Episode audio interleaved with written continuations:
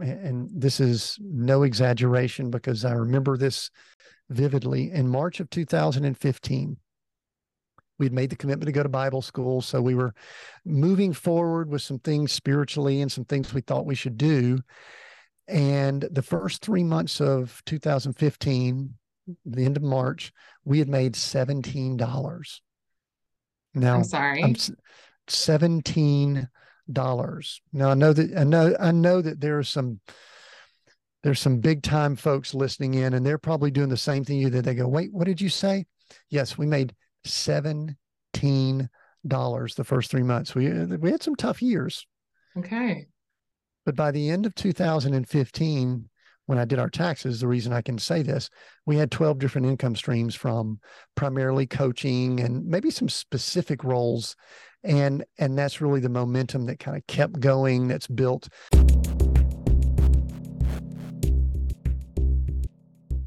Today, I had the privilege of interviewing Tim Winders. I don't know if you heard the introduction where he talked about three months into the year of 2015, he and his wife had earned $17. And by the end, they had been blessed with 12 streams of income.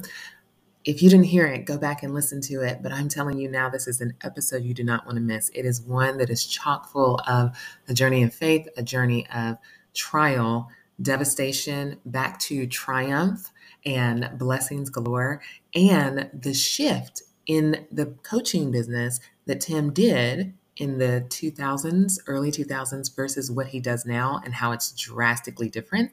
And coaches, how you can build a similar model for you. Stay tuned, listen in, share this episode. This is an interview you do not want to miss. Let's get into it with Tim Winders.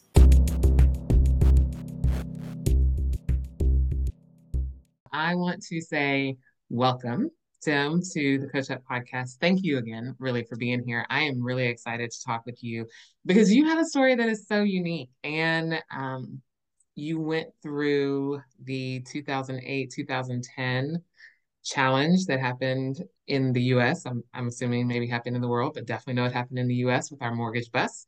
Um, and you have since built a thriving and very different business, different coaching business um, than is normal. And so I'm really excited to have you on today. Welcome. Please introduce yourself and tell us who you are and what you do. Sure. Thank you, Kanisha. Great to be here. And I always, I always love talking about coaching and the reason why, in the form of an introduction, I believe that I was created to be a coach. I have always desired to be a coach. And even going back, both my parents were educators. I grew up in the Atlanta area, so right there where you are. And uh, so I'm an Atlanta native, spent the first 50 years of my life in and around the Atlanta area. And so both of my parents were educators. And when I was growing up, I really felt as if I wanted to be a teacher and a coach. But as things will happen, especially when someone's kind of maturing in the the the go-go greedy you know 80s that I was growing up in I found out how much money my parents made. And I didn't know we were poor by the way. I mean you know for those of you that are actual teachers and all that that's uh eh, they don't pay them enough I can guarantee you that so I decided to go down the road to Georgia Tech and become an engineer I was okay in math and science and some things like that and I said, I'm going to make me some money because I don't see that there's a lot of it in that teaching and coaching arena. But as as things would have it, I ended up right back in coaching and teaching because I, I had a company when I was at Georgia Tech in the mid 80s. It did well. Um, that's kind of how I started doing business. I've always been kind of an entrepreneur and a coach. And I've kind of always tied those two together. That's the theme that one would see throughout my life. And but when I came out of Georgia Tech, I went to work corporate and almost immediately I kept migrating into roles where I was a teacher coach, teacher coach, even at a very, I mean, I was a young guy, obviously in a corporate environment, corporate setting, Kanisha. And, uh, and, but I ended up with the BellSouth Leadership Institute. I was doing some teaching and training and uh, had a lot of different jobs in the nine years I was there but started a gig on the side that was one of these multi-level marketing companies that I made enough money where I was able to leave that but it kind of kept feeding my personal development, my growth, my desire that I had to coach, mentor, work with others, and uh, and I kept doing that. And I did it in various forms throughout the '90s, into the 2000s, and that's kind of when we started doing real estate. Mm-hmm. And um, real estate was very successful for us. And uh, but as soon as I did that, like every other thing I did, as soon as I did it well, I started wanting to teach and coach other people how to do it. and so that's what we did. So we had so so we had you kind of gave away the uh the spoiler alert there, but we had we had coaching companies and um and uh, lead generation businesses and uh, real estate companies that were all seven figure businesses heading into 08 and uh, I'll I'll finish the intro part of the story by saying, by 2013 we were homeless and didn't have a place to live and didn't couldn't rub two nickels together. Had had to go through some ugly bankruptcy things with real estate and all of that, and uh, so that brought us up to 2013. So how's that for an intro? You know, it definitely sets it up that there is hope on the other side because well, I'm still here. So that's that's the hope. I'm still here. Exactly. Right. But it sounds like you experienced that success early and then hit a serious wall. Um, and so I, I'll really be curious. I want to come back to it, how you bounce back from that, because I think that's so important, that bounce back ability, so important in anything we do, whether it's catastrophic, like going from multi seven figure businesses to can't even find two pennies on the road to rub together, or it's just the day to day of getting 17 no's and just not wanting to get up the next day and do it. So I definitely want to come back to that, but I'd love to hear the redemption part on the other side after 2013. Well, the cool thing, yeah. Let's let's fast forward a little bit. I mean, it was it. I won't lie, and I'm sure people can read between the lines. It, it was some tough times, and uh, my wife and I, we will tell people we don't wish what we went through on anyone, but we're thankful we went through that because of who we've become. And, uh, you know, for those of us that are coaches, we love to help people through processes and learning and help them go through the journey. But in reality, I don't know that a lot of us like to go through it, but what we become is what's so important. And so the rest of the story is, is that currently today I'm speaking to you from a 39 foot motor coach, which my wife and I live, travel, and work in. And uh, it's kind of cool right now, except for the weather situation in this possible late spring snowstorm we're about to get this evening. But we're in Colorado because we have the flexibility to visit our grandchildren and hang out here for a little while with them. And so we travel, we travel and do all of our business and our work from this location, except when I need to hop on a plane and go see clients and different things like that. And uh, from a financial standpoint, doing very well, probably have more uh, liquid um, finances available than we've ever had in our lives. Amazing. And uh, and lead in many ways a simple, life as far as possessions and things like that. And that's part of the story, by the way, if we really want to dig into it. But uh, but it kind of all allowed me. I'm going back a few years now to kind of reset. You know, a lot of people don't get a chance to reset. A lot of people kind of go down a path and it starts growing and then they look around and go look what i've created or look what's been created and they then they don't know how to regroup or get out of it and that's obviously what we like to help people do as coaches many times.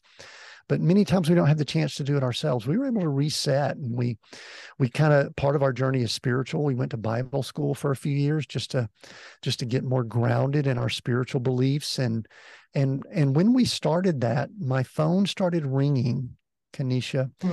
with people that knew me, people I'd known for years. I didn't do any marketing. I didn't have any funnels. I didn't have websites, any of that kind of stuff. But people that had known me, most of them for 15 or 20 years, and they were asking, say, hey, listen, can you help us with this? Or we've got this company, we'd love for you to give us some input. Or I'm going to be running some events and I know you can sell high ticket items. Can you come in and help at those events? And it was a lot of different stuff. You know, one guy had a startup and he goes, man, we could use somebody with your skills in our startup. Can you just come help us with the startup? And my wife started doing some similar things. And so the the way I like to say it, this is and this is no exaggeration because I remember this vividly in March of 2015. We'd made the commitment to go to Bible school. So we were moving forward with some things spiritually and some things we thought we should do. And the first three months of 2015, the end of March, we had made $17. Now, I'm sorry. I'm, $17 now I know that I know I know that there are some there's some big time folks listening in and they're probably doing the same thing you did. They go, wait, what did you say?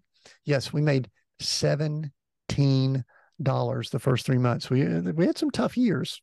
Okay. But by the end of 2015, when I did our taxes, the reason I can say this, we had 12 different income streams from primarily coaching and maybe some specific roles. And, and that's really the momentum that kind of kept going, that's built what we have now, which is, I don't want to say it's leisurely. We work hard, but it's a different style of coaching business than I had leading into 08. And I know we're going to talk some about that and and it's and it's one that I enjoy much better. And part of I think life is finding out what we enjoy and what we you know don't enjoy. And so that's that's kind of how things started. And I love your response. Wait, how much did you say? I said seventeen dollars. you did. You said seventeen in three months. That's oh. exactly right. We were rolling. We were rolling in the money you were definitely rolling in the direction. Um, but thank God, thank God it moved into the right direction. Okay, so obviously I'm gonna ask about that and, and how you grew it. But Tim, for those who are listening who are hearing this and thinking, okay, I, I don't even know where to start, but good for him and his and his family now, but oh my goodness, what a journey to go through. Right now, if you had to tell um, tell us in a minute what you do now. Like, what coaching do you do now, or what's your business now? What is it? Sure. I, I call myself an executive coach, and I'm an executive coach for leaders and leadership teams. And my ideal client is an organization or a company that is probably in the 10 to 50 employees. And I work specifically with the owner and the executive leadership team. I coach one on one the people on the leadership team, and I do strategic planning and strategic initiatives with the entire leadership team. So I literally integrate myself into the company is what I do now, and uh, and that is uh, gives me great joy. I could kind of bring in my strategic and my engineering, and then I can also work with the company. We can have a big impact doing that. I I do I do love doing that. So does that define it well enough for you? That does. And so obvious, I say obviously, I guess I shouldn't say obviously. I think um, from your experience of up until 2008 when you um, started a company and then you got into real estate and then you started coaching and so you had multiple businesses is where your experience with startup high ticket strategy comes into place would i be correct in making that assumption yeah, that would be correct. That would be one way of saying you've done a lot of different things. And uh, have you figured out what you want to do yet? Yes, I've got a pretty wide, wide range of mm-hmm. uh, of experiences that kind of help. It. And this is, I think, this is very important for coaches too. I'm willing to admit that I don't know everything, and that I don't at times don't know much. But one of the things I do with the strategy, I want to say this because this is important. I, I guide the process I don't know the answers. I guide the process, and the process is strategy. The process is moving forward. The process is identifying uh, what the answers might be from the existing team that's there and pulling out what's inside of them. I think that's really at heart what a coach does. We pull out the greatness that's inside of people or teams or organizations. And I think if we remember that, I think we can maintain the proper level of humility. I think when we start thinking that we're so awesome and all that kind of stuff, which I could, we can go back to 08 and I can tell you that story. Then that's when we can kind of, uh, you know, be prepared for a fall. Um, we're, we're just there to support the process and help pull out the greatness in other people. Yeah. I'm going to go back to between 2013 and 2015. Um, and if we, if you know your story better and So if we need to go back to 2008, let's do that. Before I do that, I want to ask when you're talking about, and uh, that's a very good point, coaches bring up the process. And I, as all of my guests know, I'm not a coach. I'm not a coach right now. This is what God told me that I'm supposed to be doing, which is why I get the privilege and honor of having conversations with amazing coaches and sharing that with coaches who want to grow their business. Um, so when I say that, I'm repeating what you said, but what does what does that look like when you're saying you're pulling out the process and the strategy? What does that look like? Mm. Well, to me, it starts with something foundational, and this might have a little spiritual tone to it, but I think people who maybe don't even have the same beliefs I, I do will get it. You really do have to believe that there's good in people, or that there's great there, or that they can achieve and accomplish things. You really do have to believe that, which means you have to love people. You really do have to love people. And the contrast would be, and I bump into people that do this, and and uh, I'm hopeful that no one listening in fits this bill that they see that there's a lot of money to be made in the coaching industry. And so they go into it purely for the money. And listen, I'm not against money at all. I'm not uh, and and it and it's very rewarding, and it should be. But if people have a dollar sign on their foreheads, I will tell you that at a foundational level, it's going to be very very difficult to to really do it with the pureness that I believe that coaching really is. And so that I think that's what I meant. I, I hope I answered the question in that you really do need to think well of people and and not have dollar signs on them. And and I've done that in the past so I can I can relate to it. I understand it and I know how it can become more transactional than relational when you do that. I think that's a great point because if you're in the coaching business you're coaching people. So it's very important people can tell. Children are very good at it but even people have an innate sense if you're not authentic and you're yeah. you're not truly there for their well-being. And some people if you're not there like you said if dollar signs are the the most important thing people will pick up on it eventually. So i think that's a a great first point. I'll follow up and say from a tactical standpoint do you have a formula that you use when you're working with your clients on the on pulling out that process with them? I I do, but it's fairly loose and it's very customizable now it is. The the formula goes something like this. I need to get to know who I'm interacting with and I want them to know themselves better.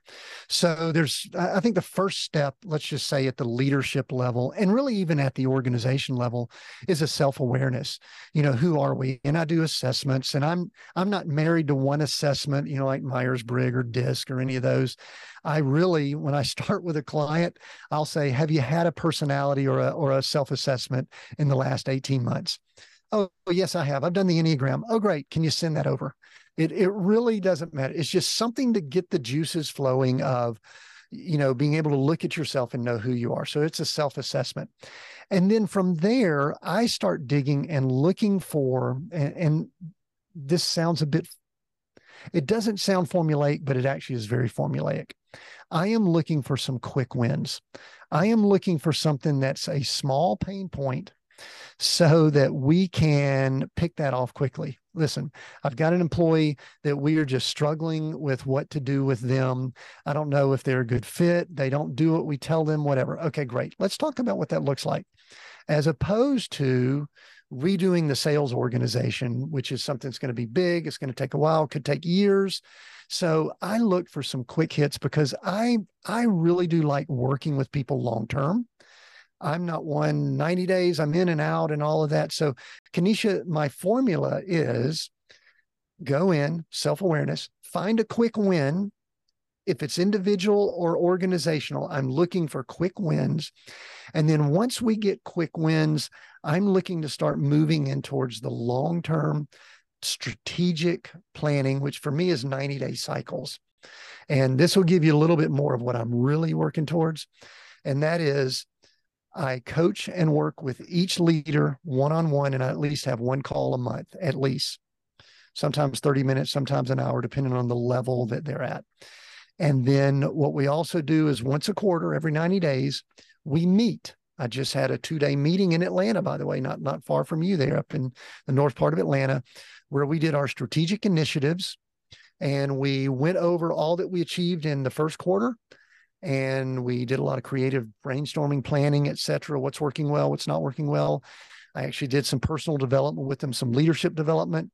And then we did our planning for the next 90 days and each leader each organizational leader they actually were able to come up with two to three strategic initiatives above and beyond their regular day to day that's going to help the organization move forward Hmm. And so when I talk to the individual this next month, I'll ask how it's going with their initiatives. Are they on track? Are they behind? What do they need? And so that is really the formula that I look to move into because that is where I know that long term we could start really moving the organization forward. We could start doing things that aren't part of the day to day. I could connect the dots by talking to everyone. I can know if there's going to be future conflict, there's problems, someone's not in the right seat on the bus, different things like that. So that I I could kind of talk about that for a while. I hope that helped a little bit. Uh, it was a lot of help. Um, you said a couple of things that, and so as I'm looking away from you, I'm writing notes. Um, but you said uh, one, you talked about the personality test or some kind of assessment, and it just made me think. I wonder how many coaches do that just in general, because as we talk about working with people, knowing who you're working with, I'm most familiar with the DISC personality assessments. And yep. so knowing who you're working with makes a huge difference if you know how to, if you understand them and you know how to adapt in working with those individuals on how you interact with them effectively, right? Because I'm a high D. So when people start to talk about massive amounts of details, I tune out and then I'll tune back in. Did I did I catch a word that that I need to hear? And then I'll. I know it's horrible, but I'm not a detail person. Um, give me high level and I'm ready to go. But as a coach, if you know that about somebody, then you speak to them differently, you coach differently than you do a S who's steady or a C who's conscientious. And so you know all this. But I think I think that was that was super helpful. And I don't know if that's something that's maybe just your style or that comes with executive coaching, but I would think that would be applicable to anybody who's coaching to get some kind of assessment of who you're working with. Just- well, a few things. Let me, I want to pile on because that's a great point you brought up.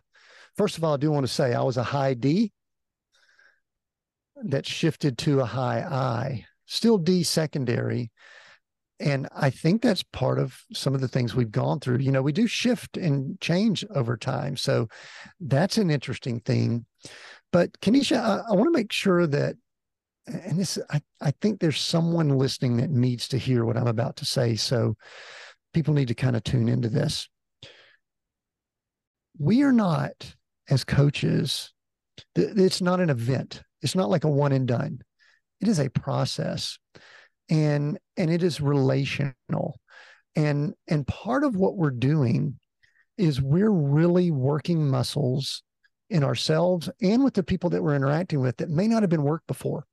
And so if someone is not willing to look in the mirror and assess, take some of these and, again, I'm not married to any of them. There's some I like better than others, but I don't I don't really like to say this is the only one that works or anything. Some are better than others and some some people resonate with uh, that they don't resonate with others but you know i'm looking for people that are coachable Mm-hmm.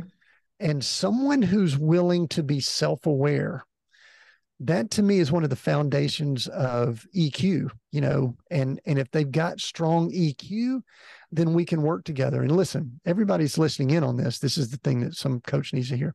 We've worked with people that someone told them you need a coach and so they hired someone or may have paid for it, but they're like, they're not coachable. I only want to work with people that are coachable. And coachable people are looking at being self aware and raising their EQ.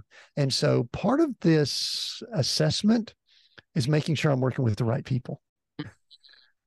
And making sure that they're willing to listen and making sure they've got a certain level of humility and and and that they're willing to share that. They're willing to look at some things that might not be strengths that might be weaknesses. And so so that's a that's important mm. that we coach people that are coachable. And and I want to say this, this might be a little harsh. Just because their check clears or just because they pay money, that doesn't mean they're coachable. Come on. That'll You're preach. preaching. Sorry, that's a whole that's a whole other sermon right there. Right. Okay. I was gonna say we can take up an offering just for that one. That's yeah. so true. And it's a good point because um, when I spent my years in corporate America, I led a lot of teams and I learned that when you have to have those tough conversations of separating someone from a business, so this is just not a good fit. Initially, it was very hard for me to have those conversations because I took it to heart. Individuals who are on my payroll, I didn't know the company, but if you're in my team, I I take a very personal interest and carry a weight for I'm in some shape, form, or fashion responsible for whatever family you're supporting with this or friend, what have you, mortgage you're paying, what have you. And so I hated to let people go, but a business is a business. But what I came to understand, to your point, was if I keep you in this role, it is a detriment to not only our company, but to you. And so it's the same for coaches. If you are just taking money because, like you said, the check cleared, but it's not a good fit, they're not coachable. They're not yet at that place where they're coachable. It will be a disservice to them. It will be miserable for them, and it will also be miserable for the coach. And it's it's not a good situation for anybody. Yeah, yeah, people and someone needs to hear that. I I actually you know there's so many layers to this. I think there's some integrity issues when we're talking about things like that. I think it i question how much someone really values their time if they're spending time with people that don't value them more.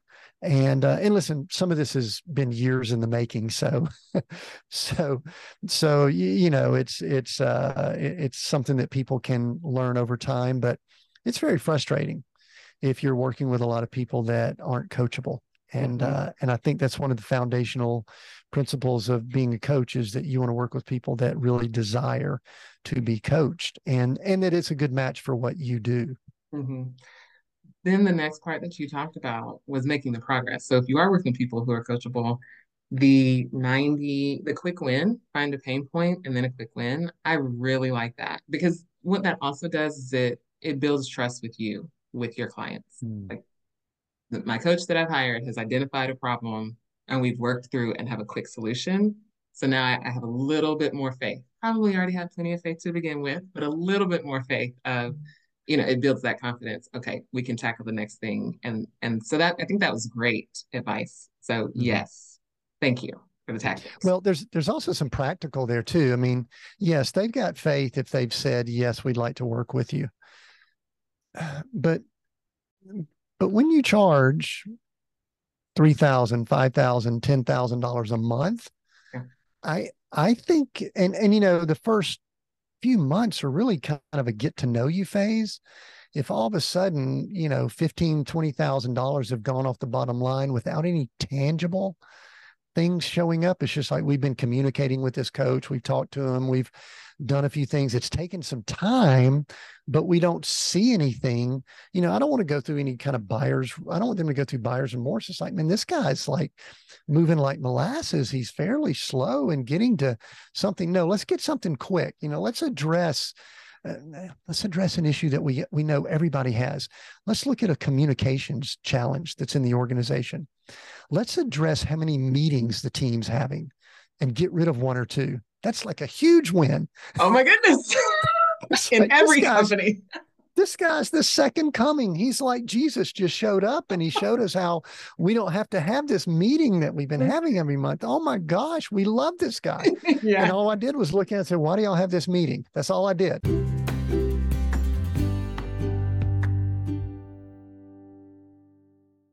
Hey, quick note I need your help. I am trying to get my Instagram account to my first 1,000 followers. If you have not followed me at the Connection Collaborator on Instagram, do so today.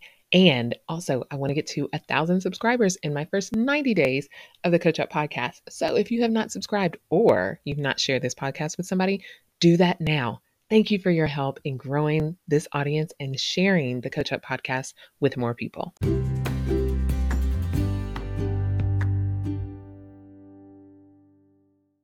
Like we've been having this meeting for three years. Why? Right. Well, because Joe that Joe that used to work here says we need to have this meeting. Stop. There's no reason to have it. I don't see I've sat in on it. There's no reason to have this meeting. Let's stop having it and see who yells about it. Oh, wait, right. nobody said anything. Look, we've achieved and accomplished. Let's keep moving.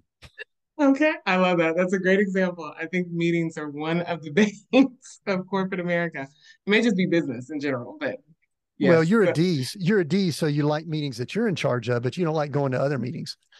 Correct. And the meetings that I'm in charge of, I want them to be 15 minutes. Come with your high level points and let's all move. yes. And you get to the end, I'm, this is exaggerating someone's profile. And you get to the end of the meeting and you know you're supposed to be communicative and get everybody's input. And so you say, All right, anybody have anything else? Okay, no. All right, meeting adjourned. Let's move on. That's right. See, Send me an you. email. I know you. I've been around you. this is why you do what you do too. Uh, yeah, yeah, yeah. I've been doing this for a long time. so I do want to get back to that. So, so like I said, thank you. Um, because as you were talking about what you do and and the process part, I wanted to understand exactly what that meant and what you shared was. I know people definitely were helped by that. But you mentioned your experience. You've been doing this a long time. So take me back to should we start in 2008 or should we start at 2013 to 15 because my my burning question that i'm sure other people are wondering is you made that humongous $17 in the first three months of 2015.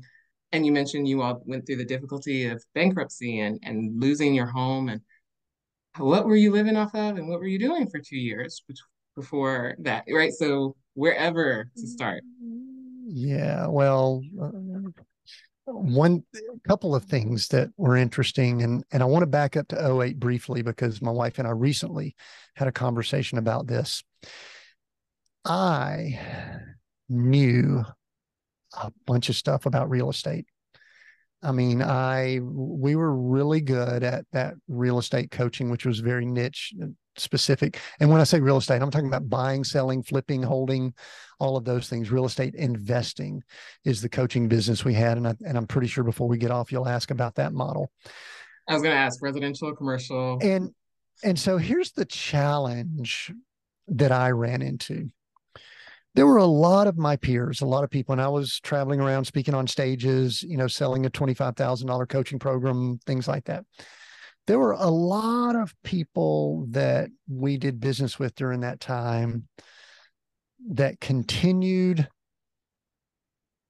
doing the same thing and and making some money. It wasn't a great time for the coaching industry just like it wasn't great for real estate but i got to the point where i didn't know what to tell people. We were struggling in our own real estate company and i couldn't then turn around and then share anything. And and and I just made the decision after about a year or so to shut it down because of just I mean maybe it was integrity maybe it was I didn't know what to say maybe I didn't want to be a fraud. I, I don't know. I mean we could try to unpack all that but it's just I didn't know what to tell people in that current market that we were in yeah. so there were a couple of little projects that we did but for the most part we were just attempting to find what we were supposed to do next.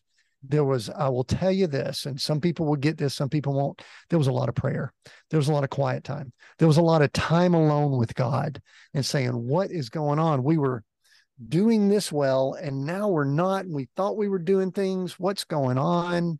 You know, maybe it wasn't actual prayer, maybe it was whining and complaining, but it was still couched as prayer. Some people might understand that.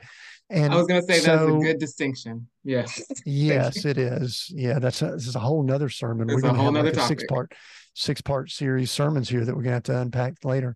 But but so we we we we struggled. I mean, we had some family that just helped us with little stuff, and you know we had some places that we can go, um, and then and then when we kind of got to the end of being able to live in that house, the big old house that we lived in, and you know you can only not make payments for so long and still stay in houses and then you know had gone through all of the ugly uh, you know restructuring and stuff like that with bankruptcy we we just loaded up an old honda van it's the only vehicle that we had left and uh, had 300000 miles on it put a few things in there and we just hit the road. Visited mm-hmm. family initially that allowed us to stay there for, you know, a month or two, which was about as long as all of us could handle. And uh, and then we went and visited some friends. And we then went and visited some more friends. Mm-hmm. And then we felt like, and listen, I want to say this we were spending a lot of time in prayer, quiet time. All of a sudden, there's such a contrast with what I'm about to say here. We had gone from owning over 100 pieces of real estate, single family homes primarily, and some condos and stuff, and teaching and coaching and showing people how to do that, to all of a sudden living in a Honda van. Mm-hmm. And then, and then all of a sudden, we get some doors opened up for us to start house sitting. Oh. Now, this is very interesting, but so we quote unquote owned all this over here for those that are watching if you see it on video and then i'm going on the other side. And then all of a sudden we're living in some extremely nice homes that we didn't own we didn't pay for. Our names weren't on anything. We were watching people's pets a lot of times because they would travel for a month or two and say hey would y'all watch our home? And we had to go through a process to you know make sure that you know we weren't going to steal things and we trusted them and they trusted us. So we had to get some letters and stuff. But we actually did that for a few years and we actually at times still do it. We ended up going over to Australia and New Zealand. We did it for nine months over there. So this is a spiritual thing for people that have ever read the Old Testament. We were living in houses that we didn't build. You didn't build. Didn't for. Come on. It, it was it was liter- the literal promised land, and it was such a contrast and so educational for me because I had such an ownership mentality of thinking that you've got to own everything. And I think it was just me learning that, you know what, you don't have to own everything. And so we lived in some really nice houses. And when we were over in Australia, New Zealand, they would hand us the keys to their vehicle with what they would call a petrol card.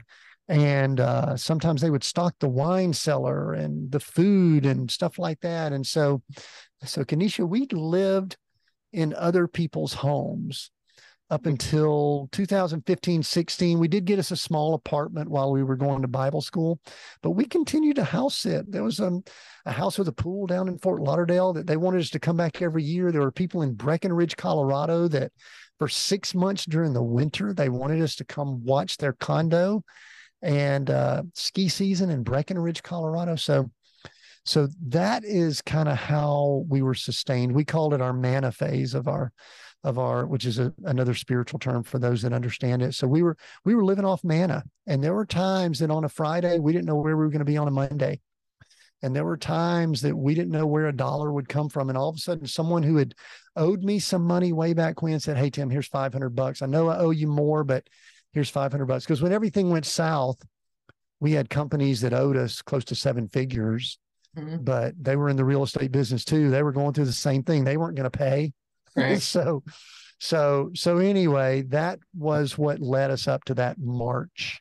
And there's a lot more to that, but I think you could kind of tell there was just a lot of uh, journey and traveling through the wilderness and getting to the next stage and then to the next stage. And it kept getting better and better. The houses would get better and better and better all along the way. So, uh, so that was part of the journey that uh, that we went through during that time? I am a lover of Jesus, and I make no secret of that on my podcast. Um, and as you're talking about manna and the wilderness, that is all part of the Bible. Um, I think what's amazing is the faith that you all had to have had because you talked about the prayer and the quiet time. And when we step out on faith and trust in God, then he will provide. And it doesn't always look like what we expect it to look like. And we often faith is not being able to see the next the the Monday on the Friday, but it's trusting there will be provision. So thank you for sharing that part of the story because there I know there are people who need to hear that who are wondering sure how is the next phase going to roll out or what does the next day or the next week look like and so it's a blessing to hear individuals who've gone through that, lived it, and yeah, to to to encourage just a little bit more. We did we went through for those two years what we call a manna phase, And then we went into a miracle phase, which was kind of that, you know, I mentioned March earlier, where it's like, how did all of a sudden this started happening? And then we moved into what we call the blessing phase, where it just pours out in so many ways. And it's kind of interesting that I mentioned the word pours because here in the RV, it's raining right now and people may be able to hear pitter patter coming through my microphone. But, but, uh, so it, it literally did go through a cycle. And here's what I believe whether people are aware of it or not, many people go through those cycles anyway. And unless they understand that there's seasons and cycles that we go through in life, then they can become discouraged because we started becoming encouraged even when we were in that manna stage because God kept showing us, I've got you. I'm taking care of you. I, have got it. Don't don't think I'm not here. Now, again, it's one of these things I'm not sure we would wish it on someone, but we're thankful we went through it because it lets us know that God is our provider and our source, and that regardless of what happens in this world, regardless of what we go through, He's watching over us and taking care of us. Absolutely. So let's talk about the miracle phase that started in 2015. And it's so interesting that you call it the manna, the miracle, and the blessing. Just this weekend, um, Pastor Robert Morris, who pastors Gateway Church in Texas, yes, that's it. You know him. Um, it's a shameless plug for one of my favorites. He was at my church, which my church is Free Chapel with Pastor Jentezen Franklin. Anybody in the Atlanta, Gainesville area, come on down. But he wrote a book on the blessed life. And as you're talking about the blessings, I'm uh, as you talk about God just pouring things out, he talks about that, but also from a point of as God blesses you, bless others, or even before God blesses you, you are blessing others because He entrusts us with more when we do what we're supposed to do. So your wording just brought that to mind. But I want to I want to know what was that miracle phase like? So you start the year with all of 10 bucks and seven singles and then 12 streams of income later in less than a year. How does that happen? Well, I, there's a couple of things that come to mind when you ask that.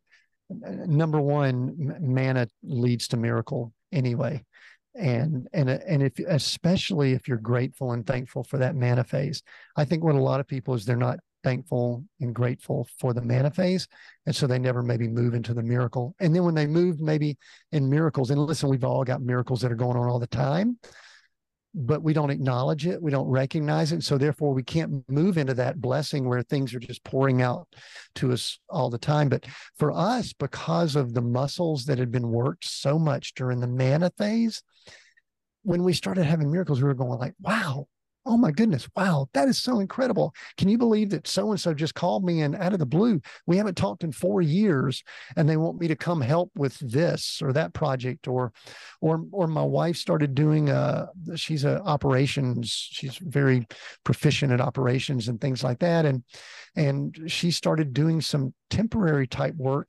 that led to a very profitable um, role for her during that time too. And it was just like, this just keeps growing now.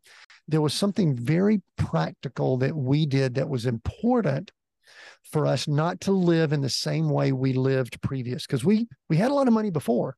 Mm-hmm. I mean, we were very wealthy. We had a lot that came in, but we also spent a lot that came in.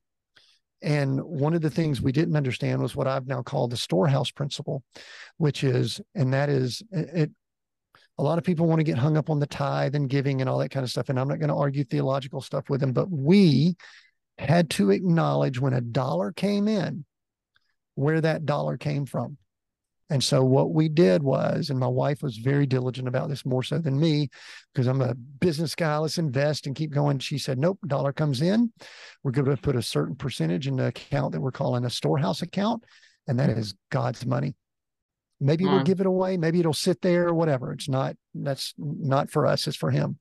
And then we started doing some other things. We would take a percentage and put it in an investment account. We would take a percentage and put it in. We, we'd had almost grown children at the time, put it in there. If we ever needed something for our children, like, you know, one of them gets married or something like that, or they needed a car or something. And then we started putting another percentage in. And so what starts happening, even though you only made $17 to start the year, but with that $17, if you're doing this yeah. and showing good stewardship, mm. that you are a steward over what you've been gifted because I don't think I was a good steward previously. I, I could pretend that I was. Yeah. The miracle starts moving into a blessing when all of a sudden you realize, wow, we're living off 20% of what's coming in. Mm.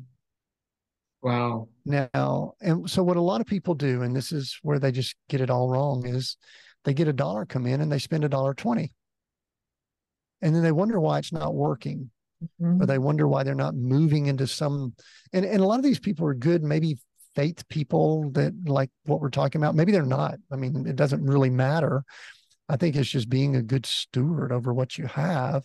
And so that was what moved us from one to the other to the other.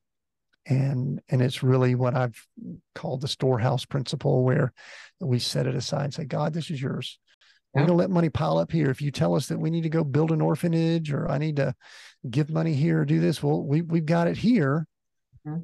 but it's yours because really all this is yours and we've seen that it's yours and we're just acknowledging that by setting this account up.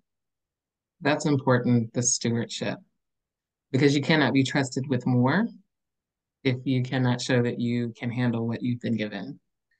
Mm-hmm. And sometimes we have to go through those difficult times, such as you guys experienced, where you have to lose it all because, like you said, I don't know if I was stewarding it well. I could pretend that I was. God sees yeah. all that, right? And so then are there lessons? Um, we are taught lessons because, from a faith standpoint, God chastens those that He loves. So we're taught and we go through difficulties so that hopefully we can learn and we don't have to go around the mountain mm-hmm. for 40 years. So faith people will know what that means. Um, yep.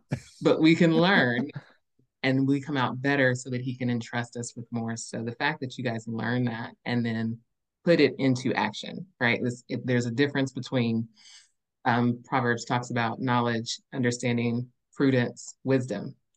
Wisdom is the application of what you know. And so it doesn't do any good to have the information and not do anything with it, but you guys did something with it, which speaks to the miracles and then the blessings. So tell me about the 12 streams of income, or some of them, not all of them, but that started coming in. You all start to get calls out of the blue. Yeah. They were they were like uh I mean, all of them were within like short periods of time. I mean, one of the first ones was a um, a couple that runs a uh, they're they're in the real estate business also, and uh, and they needed someone that can coach and help them with just the marketing of their company. And I'm not really a marketing guy, but we did a lot of it in the past.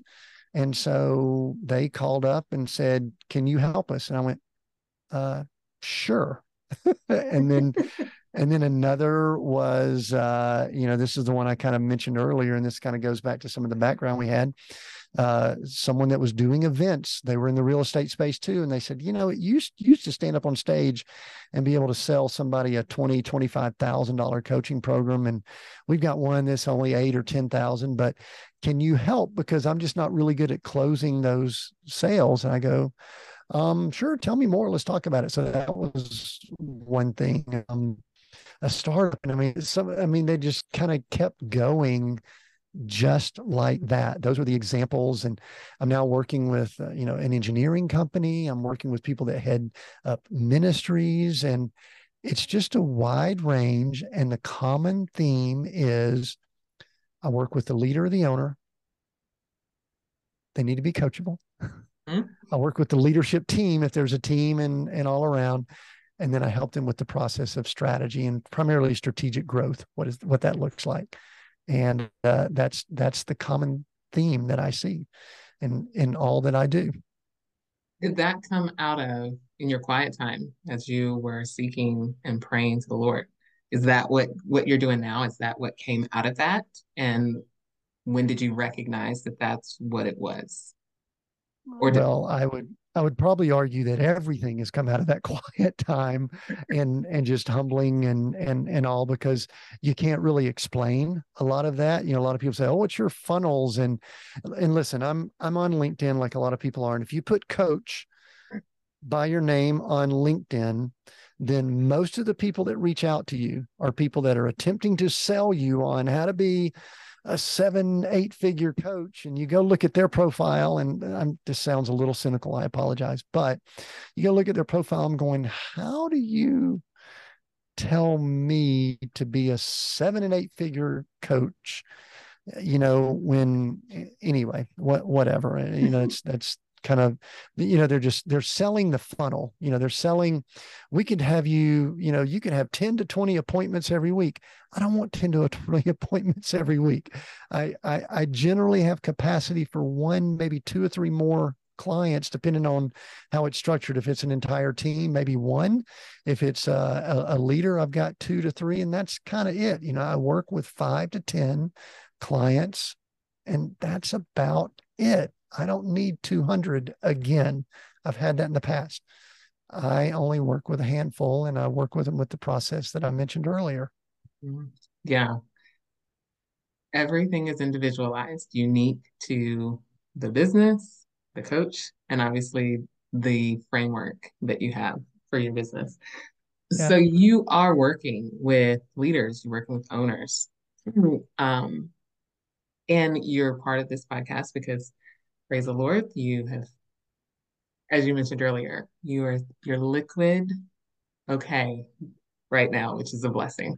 Um, so you've built your business up to a point that is what most of us would consider a successful um, a successful business. And so as those things were happening, how did you put the structure together? And then like what was the framework? So for coaches who are listening who say, Mm-hmm. Okay, I hear you just had blessings and miracles happening for you, but at some mm-hmm. point it's got to be a business um, or turned into that. Yeah. And your wife is great with operations.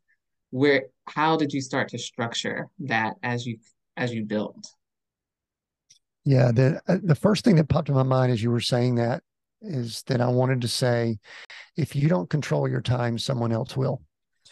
Because a lot of times people get into coaching roles and especially people that are new in coaching. And they get someone that says, "Yeah, I would like for you to coach me," and uh, regardless of how they get that that first gig, and what they'll do is they'll give them their phone number, they'll give them their text number, they'll give them their email, they'll give them their Slack channel. You know, they'll move in with them. You know, hey, I'll move in your basement there. And and I have found that we first of all have to understand how valuable time is not just my time as a coach and your time as a coach, but also how valuable the coach E's time is. And so, one of the basic foundational things that I believe as far as creating a business is you don't need to be hanging out with people all the time that you're coaching. Because if they're doing anything in between the time you're coaching them and having conversation, and and you're talking once a week or multiple times a week and all that and there and there might be situations that this is not the case. But uh, I've, I've had a conversation recently with someone said man i think i need weekly calls. I'm going you don't need weekly calls.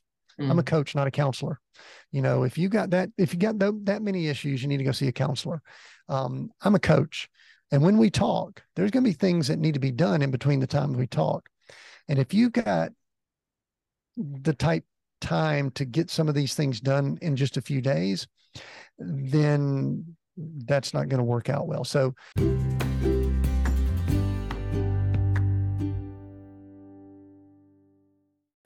If you work from home, if you are a remote worker, if you're a business worker and you work from home and you sometimes just wish you could get together with other people who work from home, you just wish you could get out of your house and just be around other people who are working as dedicated and focused as you are, but you get to be in the space of other fellow remote workers, you want to join the Coffee Shop Co-workers Facebook group. We are connecting people all over the country in coffee shops where you can go for free meet other like minded people, to hang out, to work together, whether it's for two hours, whether it's for four hours, whether it's all day. But you get to connect with people like you who are working from home, who want to be around other people and still get work done and just create a new network. So come check out the Facebook page, join the Facebook page, Coffee Shop Coworkers today so we can start connecting you to fellow future coworkers.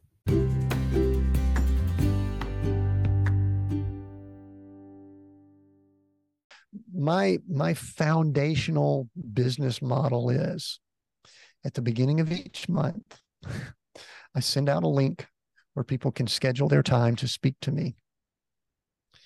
And that's when they schedule it.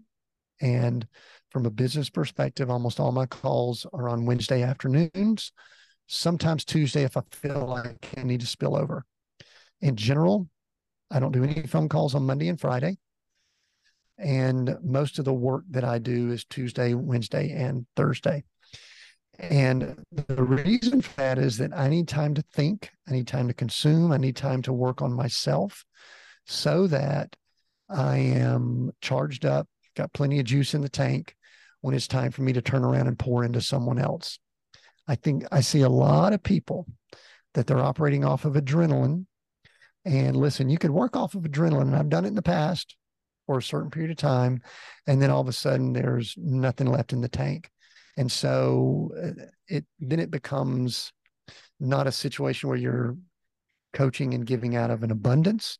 It's where you're giving out of a deficit and that's going to be a short-term arrangement. So it's not answering your business model question per se but it's the philosophy that i have. And so the business model is i'm like i like to work with five to ten clients uh, those clients i typically don't work with anyone that would pay less than a thousand dollars a month. I want to say this here because this will get some people thinking. I also have a nonprofit, a 501c3. And so let's just say I'm working with the head of a ministry that they would like to work with me and they cannot afford that thousand dollars and up. And when I say a thousand, I work a thousand dollars all the way up to 10,000 plus per month. That's, that's the scale of clients that I work with. But if it's under a thousand, to me, it's almost, I don't want to say it's not worth the transaction. But the way I believe God's told me to work with it is that if it's less than that, then I will consider working with them via our foundation. And I'll do the same thing with them in the 501c3. So they just kind of go into my coaching and I coach with them, you know, and the foundation kind of pays for it. I do it in air quotes because there's not really money changing hands. It's just part of that uh, that um, structure. So my business model is that, and it's and it's not hard and fast. I don't have a lot of funnels in place. I'm not booking ten appointments a week to talk to people. In fact, most of it is referral based.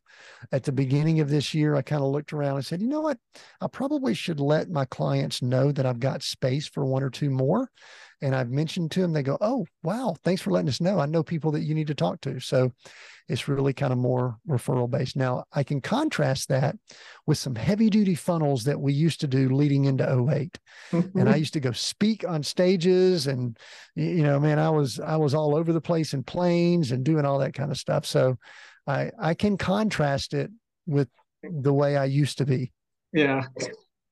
I am going to ask, you mentioned it earlier. So you've already either picked up on my personality or you've done enough of these. You also have your own podcast, which we'll talk about at the end, um, to know sort of how maybe our minds work who are interviewing and getting to know our guests. Um, so I'm going to ask a little bit about, yes, the real estate that you did previously. But I, what you talked about with the time to think. So ultimately, that filling up your cup so you're giving from the abundance. I think it's so important, and I'm glad you brought it up because whether you call it self development or filling up your cup, whatever you call it, it's it is important that you can only teach what you know well. People can recognize very quickly if you are, like you said, you're being contacted by individuals. You can who say they can help you get to seven figures, but I'm not sure that your profile is showing me that. Right? You can we can all read a book and then regurgitate it, but you will find out quickly if somebody actually has lived and knows what they're talking about versus they're telling you you some you could have something you could have read in a book. But that so that self-development is so important because as we grow, then we can grow others. But if I don't grow, I had a mentor who taught me this years ago, then eventually I'm going to teach up into the level where I am and then I can no longer serve those who I'm supposed to be serving. So it goes back to doing a disservice for them. So the fact that you brought that up in the crux of time, super important. So thank you for answering the five the business model questions. But I, I agree with you. I think that was very important that people need to hear. Yeah. So I am going to now ask about the real estate. Uh, so you were what? What was the real estate you were doing? Primarily flips, buy, hold, sells, residential. Um, but tell me, I'm I'm curious about that time in yeah, your life. We, we started in in like late 90s early 2000s just uh, i was working with a few partners and we just started buying a bunch of houses in and around the atlanta market mostly east of town and got really good at it. I mean we were we were buying three four five houses per month at that time. I mean there were three years that we went through where we were buying 40 50 houses during the course of that year and and got really good at it. And so again uh, like i said at the beginning i've always leaned toward coaching teaching training and i'd be going to church and someone you know when somebody's doing that level of business you can almost smell it on them i mean it's like they just smell like smoke because they're on fire. Yeah. and so people would come up to me and say man i've seen y'all's name everywhere doing this real estate thing can you can you teach me how to do what you're doing? So, you know, early on, this is why time is valuable. This is a teaching point for people, not a story. Early on, you know, I'd go out to lunch with them after church and we'd we'd I'd pour everything out. I'd tell them everything I know, and oh, you need to do this. You need to get some marketing in place, and and this is how you buy right. You know, you need to know what the value of the property is. They, all this kind of stuff, and you know, then the bill would come for lunch, and you know, there'd be this Mexican standoff. I'm thinking, you know, I'm pouring myself out. They should at least buy lunch. No, and you know, some of this is just church folk a little bit too, truthfully. And then um, and then, uh, you know, so I'd buy lunch. And then two, three weeks later, they would come back and say, Hey, man, can we go have lunch again? I wanted to hear more. And I go, and I'd do it again. And I would go going, well, hold on a second. Um, I'm not going to do this anymore. And so the, the, this is kind of compressing it a little bit, but you know, so I had somebody come say, Hey, can you tell me how to do real estate? And I said, sure, absolutely. Here's the way it's going to work. You're going to pay me $5,000 hmm and we're going to do three transactions together. And on the third transaction, we're going to split 50 50, 50 50. And on the third transaction, I'm going to give you your 5,000 back. Mm-hmm. And so that's kind of how that coaching business was born was that we had somebody that did that.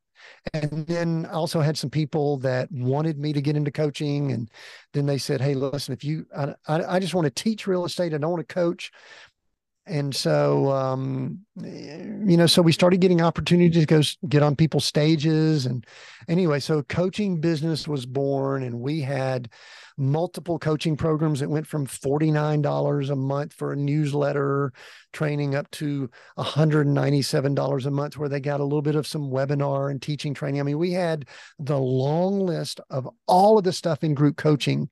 And then you keep stretching that model. I was a, a, a student of Dan Kennedy and all that Dan was teaching then, and we were part of his coaching model. So we were spending, you know, fifty to hundred thousand dollars to be in his program that led to masterminds and things like that. And so we started setting that up. We had mastermind programs, and at the height of it, we had it was over a hundred people that were paying twenty five thousand dollars a year to be in that program, and uh, and all the others, and uh, and it was a great program, and that's what led us into two thousand eight and nine, and and uh, that's when, of course, things started disintegrating and having challenges. So I I loved all that but for me personally, I don't want to do that again. Yeah. Well, and it goes to you mentioned it when you were talking about your time between 2013 and 2015, where you had a realization you don't want to own stuff. You don't have to own as much stuff. And so that that's a lot of responsibility. That's a lot of ownership that goes into not just the business itself, but the people that you're beholden to that you have committed to serve and honor their time, their money to provide for them. And so you you mentioned this earlier as well, like now you and your wife don't own as much. So I'm curious how what's that mindset? And because in America, where we both live, you know, ownership is a nonverbal public statement of this is where I am in life. And it's very important to a lot of people. Um, but you have you all have adopted a mindset that's different, which is why you're in 39, 39 feet, not square feet, 39 feet. Um, 39 square feet would be very small. but you you all are different. And so can you talk about how that mindset happened and what your mindset is now and how that's whether it's freeing for you or what it does for you not having to have that ownership yeah the the, the interesting thing and listen i love i love having the things that i need to achieve and accomplish what i do. I'm i'm not anti-capitalist yay capitalism you know i'm i'm for all that. However in the first world cultures that we all live in accumulation and the addiction to more is it permeates everyone. And i'm talking about everyone. We all have it to some extent. I had it pretty bad. I mean because i was addicted not just the stuff but to more business. I mean it's got to grow it's got to grow it's got to grow. And i'm not against growth either. The problem is is when uh, growth isn't enough. The problem is is when one car in the garage isn't enough. The problem is is when and i'm again not against any of that stuff but most of it owns people they don't own it. And what it's led us to believe is that we are we're not minimalist. We don't believe in just you know living and not having stuff. We're essentialist. We believe in having the things that are essential to achieve and accomplish what it is that god has us on this earth to do. And and you know what? There are a lot of things we need for that but then there's a lot of things that we don't need. And it's not essential to that mission for us to accomplish it. And I think what a lot of people, and even believers, people that are followers of Christ, they actually, and and and oh, I'm about to maybe I'm about to irritate a few folks. And listen, uh, our church culture. I grew up in, I was in and around. I knew, uh, I went to a church from one of your pastor Jentezen's cousins by marriage down in the Conyers area, and uh, and and it was it would have been for a period of time a, a little bit of a uh, let's call it a name it and claim it type church, and a lot of people, you know, the prosperity gospel gets a bad name. I will say that every church in the United States or first world countries. And we visited churches when we went to Australia too. A lot of people know them. They starts with Hill, ends in song. We went to a lot of their um, a lot of their churches over there. People know the music and all that. I would say that most of us have a prosperity gospel mindset in that we believe that we're we we earned great things we're supposed to have it and if we work a little bit that we're going to just keep getting stuff so and again a lot of people get aggravated by that, but we all have some of that in us. And so I think most of us need to purge a good bit of that. And so th- this is how I've defined leadership. And I did this in season three of our podcast, which is way back in the end of 2019. Someone should go listen to this at, over at Seek Go Create. I define leadership as as being a steward over and and we can also define steward as trustee, overseer, caretaker, whatever. There's a lot of different words we use over the people, places, and or things that God has gifted you with.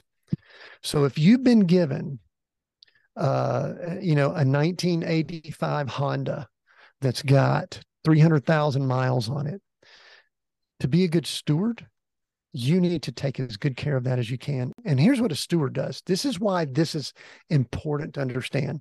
If you own something, you own it, you use it up, and you be done with it. Sometimes you try to sell it and all that kind of stuff. A steward has a higher calling that they are gifted with something and they are required to give it back when they're done better than when they received it. That is what a steward is required to do. And so, being a steward over things or people or organizations, or if you're a coach and you've got a client that you're working with, you don't own that client. I know you don't, but you're a steward. It's your it's your responsibility if you work with them for 90 days or 9 years to return them and help them get to a place that's better than when you started working with them. And see, I'll even tell the owner of a company that I go in and work with, I say, you know what? I know your name's on the uh, on the front out here. And I know you're, you know, if we look at the legal papers, you own all the shares and stuff like that. I said, but as long as you think you own all of this, then it's going to be a challenge to have us doing the things we really need to do. Let's think in terms of a steward. Let's think in terms that we're just taking care of this for a season. And we've got to make sure the people are here that are, you know, they're thriving and flourishing as best they can, that we're taking care of the stuff as best we can. And so the philosophy that we have is that. And again, I, I own things. I've got, actually, I don't. I'm a big I'm big in asset protection. I actually don't believe I'm a trustee over things mm-hmm. um, because when well, I learned a whole other conversation. I, I, don't, I, don't, right. I don't like having my name on stuff when mm-hmm. you're out. It's just good to have things set up in a different way. But I, I would almost also argue that most people sitting here listening, if you have a house and have a 30 year mortgage, you don't really own that house. Mm-hmm. The bank does. Thank you. And you know how, and you know what? I can prove it to you mm-hmm. because I lived in a house that I structured pretty creatively the way we bought it, and the bank still took it from us. Mm-hmm. mm-hmm. When we didn't pay them, they took it from us. So we didn't own it. The yeah. bank owned it. We we were just allowed to live there as long as we would pay them quote unquote rent that we'll call a payment. And people might argue with that. Hey, I know real estate. right. Facts are facts. Yeah. Anyway, that, wood, hay, and stubble. Most of it's just wood, hay, and stubble. That's all it is. Well, I've not heard that one before. wood, hay, and stubble. That breaks yeah, it down. Yeah. Your um, definition of leadership rings true, the stewardship. And from a biblical standpoint, it made me think about also the parable of the talents. And so, those who know the story of Jesus told in the Bible. And for those who don't, I'll give you a 12 second recap. A man gave three people money, said, multiply it. Two of them did. One of them hid it and didn't multiply it. And then the one who didn't multiply it got his taken away when the person who gave it to him came back and gave it to the people who did. Because to your point, you what you are given, return it even better and so we are to, I love that definition of steward for leadership and multiply. And I, I was, as you were talking, Tim, um, I was, I was having this conversation with the Holy Spirit. Am I supposed to say this or not? I think I'm supposed to, but you have just been a blessing to me because two of the words that the Lord gave me at the beginning of the year, um, one of them was stewardship. And then as you were talking, multiplication um, just came up again. And that was another one of the words. So I know the Lord had an intent for you to be on my podcast today. Um, for if this for nobody else, even though I know that so many of you all listening will be blessed, but thank you for sharing the wisdom that you've been given because it truly is applicable to what we are are called to do. You are walking in that. I think because I can't keep you forever, that's a good place for us to segue and wrap up, um, at the end, I do want you to share just your final thoughts that you want everybody to take away um, from our conversation today. But I do want to segment into the round that I do call and ask all of my guests to go through, which is my before you go quick fire round of questions. So, Tim, are you ready?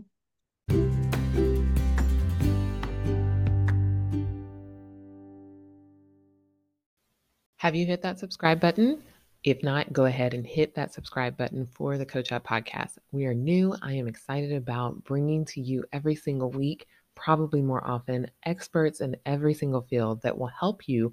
One, if you're a coach, learn how to grow and scale your business to six and seven figures. And if you are not a coach, learn how to grow your life in the multitude of areas we're talking about. But the only way that you know what new information is coming out is you have to be subscribed so you get notified when a new episode drops. So go ahead, hit that subscribe button. Also, I'm working to get to a thousand subscribers in the very first 30 days of the podcast being dropped. So I need your help. Share this with somebody. Make sure you subscribe, share it with a friend, share it with a family member, share it with a couple of people. Ask them to subscribe as well. And we are going to grow this podcast as you grow from these amazing coaches that are pouring into you. Let's get coached up.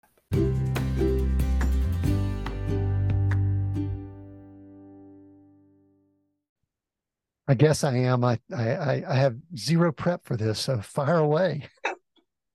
I have confidence you're going to be great. Okay. First question, Tim What one app or tool do you use in business right now that you would absolutely not do without? Mm, one app or tool that I could not do without? That is a great question. I'm sitting here looking at my phone going, what's the app? Yeah, we actually um, have implemented uh, Notion into our business. And I find myself going to it. My wife has implemented, and it's a task manager. And it is really powerful for anyone that wants to get organized. And you can get a little bit organized to massively every step along the way organized. So, uh, Notion, it's a tool, it's a system, it's an app. And uh, I think that'd be a cool one for people to check out that want to uh, uh really implement something to help their business get up to the next level. Not heard that one before. So, that was a good one. Okay. What tool do you use to collect payments? This was this one's very simple from your clients. Yeah, this this one's very simple. Here's my bank account. Send me money. Absolutely I great. I don't take checks. I don't do credit cards. I don't do anything. Here's here's the instructions. Send the money. Y'all take note of that one. Drop the mic. Okay. Yeah, and and wait and wait. I want to say one other thing too. And you pay me before I do the work, not after the work. Come on because we will I, I don't want to. I don't want to. I don't want to drop my mic because it's fairly expensive, but that's a mic drop right there. That is okay. Well, so you didn't need to prep for this. You are already prepared. Okay. Okay. Good. You mentioned it earlier, so I think we've already told us, but I'll ask just to be sure. Most effective method for you in finding and securing new clients? Yeah, uh, primarily referrals. I mean, it's primarily referrals. I probably should do a little bit more, but every time I think about it, I just go, nah, I just really like working with people that they've come strongly recommended. Yeah, makes a huge difference. The people that you mm-hmm. work with know what you're working, what you're looking for. They're not going to send you people who are not coachable typically. Yeah, and it also means that people are chasing me. Me, I'm not chasing people, and there's a big mindset shift that occurs when all of a sudden you're pursuing people, and and it makes it makes you have to work harder than you should when you when you do that, and and and it also makes you compromise. It makes you do things that I think sometimes we look at ourselves in the mirror and go, "Darn." Maybe we do, maybe we don't. It's like, man, you know what? I, I wish I didn't have to do that. I feel like I need to take a bath now and mm. so, uh, so I really like when it's a better relationship. It just starts off better when that happens. That's good. Okay, that that was really good. Thank you. Okay, um, number one thing you attribute the most weight to in scaling your business to the six and then seven figure mark. Obedience. Amen. Just listening to the Lord and not getting ahead of him and being still and quiet. And when the phone started ringing again, I answered it and I said, okay. Yeah. Yeah. Um, I have a pastor in my church who says, if things are not going the way that you want them to go, go back to the last thing the Lord told you to do. Do that. Yep. Yep. Okay. Here, I want you to talk about your podcast. Um, but the question is, what one book or podcast would you recommend as an absolute must to consume? So you can do your podcast and either another book or podcast or just yours. Well, I'm gonna I'm gonna promote myself on both. Okay. Let's do it. Because because in 2013, the Lord put on my heart to write a book, and it ended up being a novel.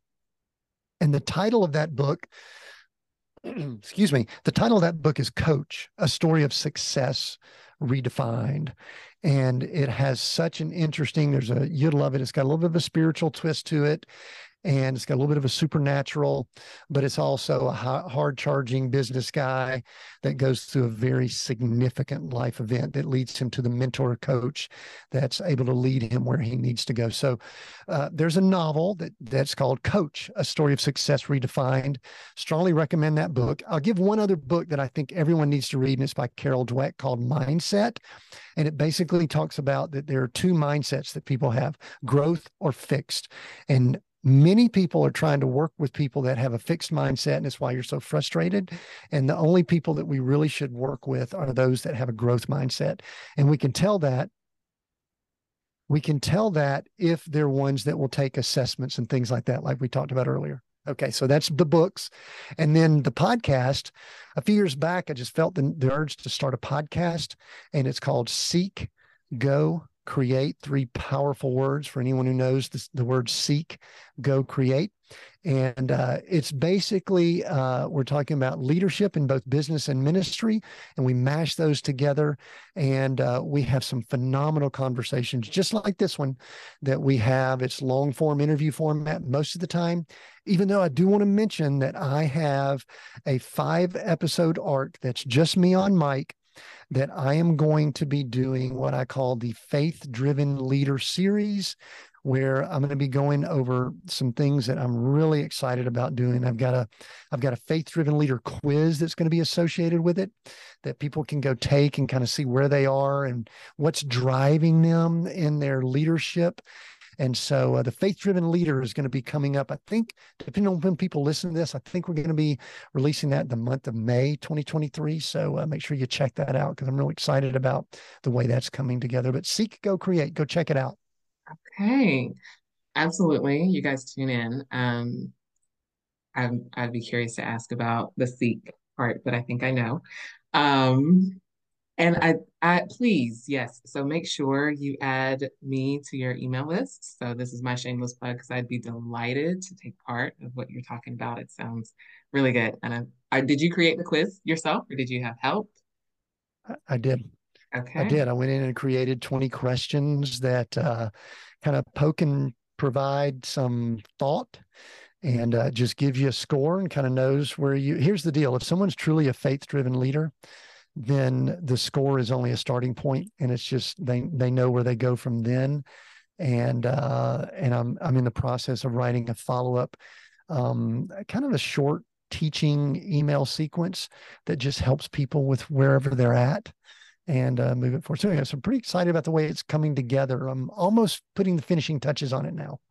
Congrats. I look forward to participating. So Tim, this time has been amazing together. And before I give you the floor to share your last thoughts and also how people can connect with you, um, I did want to say your foundation that you have is just amazing. And it just made me again think about you're receiving the blessings and you are pouring out the blessings. And so kudos to you and your wife for setting that up. I just wanted to make sure people heard that again um, that that giving is in place that's being done. So what would you want to leave our listeners with one thing today?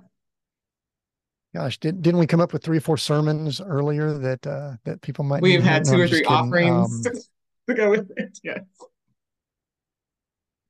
Yeah i there's a number of things that come to mind but there's a there's a saying that my wife and i have used often over the years. And I can't say that we've always applied this, but I I think it's important for people listening to this this podcast, this episode, to hear this. You need to go where you're celebrated, not just tolerated. I think a lot of people are hanging out and getting around people that are not appreciating them, not uh, you know lifting up. And I'm not talking about putting on pedestals or anything. I'm just talking about celebrating your gifts, your talents, and who you are, and and what you're able to bring into their lives. And and so if if those people you're around are not bringing that life to you, it may be time to, in a nice way, just kind of move on to another circle, another group, another people, whatever it is, and go where you're celebrated, not just tolerated. I think I'd like to leave people with that. A good one. And it's important. How do people connect with you? TimWinders.com. T I M W I N D E R S dot com. They can go there and they can connect to the podcast. They could find the book. They could learn about my executive coaching. It's just one page that says I'm an executive coach. and and I think we're in the process of adding that faith driven quiz, faith driven leader quiz will be able to be found there. So you can go there and take that and and then uh, you know move into uh, some of the emails that we have that'll do some teaching and training. So timwinders.com, best place to find me. Excellent. Tim, thank you again for being here today. It has been a pleasure to have you on. Thank you, Kanisha. I enjoyed the conversation. It was a blessing to me. Thank you for joining another episode of the Coach Up podcast. I hope Tim inspired you to t- think differently about some things, especially from a coaching perspective of how to approach coaching, how to get paid, also how to schedule your coaching sessions. And for everyone, even things about how to structure your finances so that they can be blessed. I hope you've enjoyed this episode. It truly was a joy for me to record and chat with Tim. Be sure to follow him, check out his podcast, find his book, and also make sure that you are subscribed to the Coach Up podcast. Thanks again for joining. I'll see you on the next episode.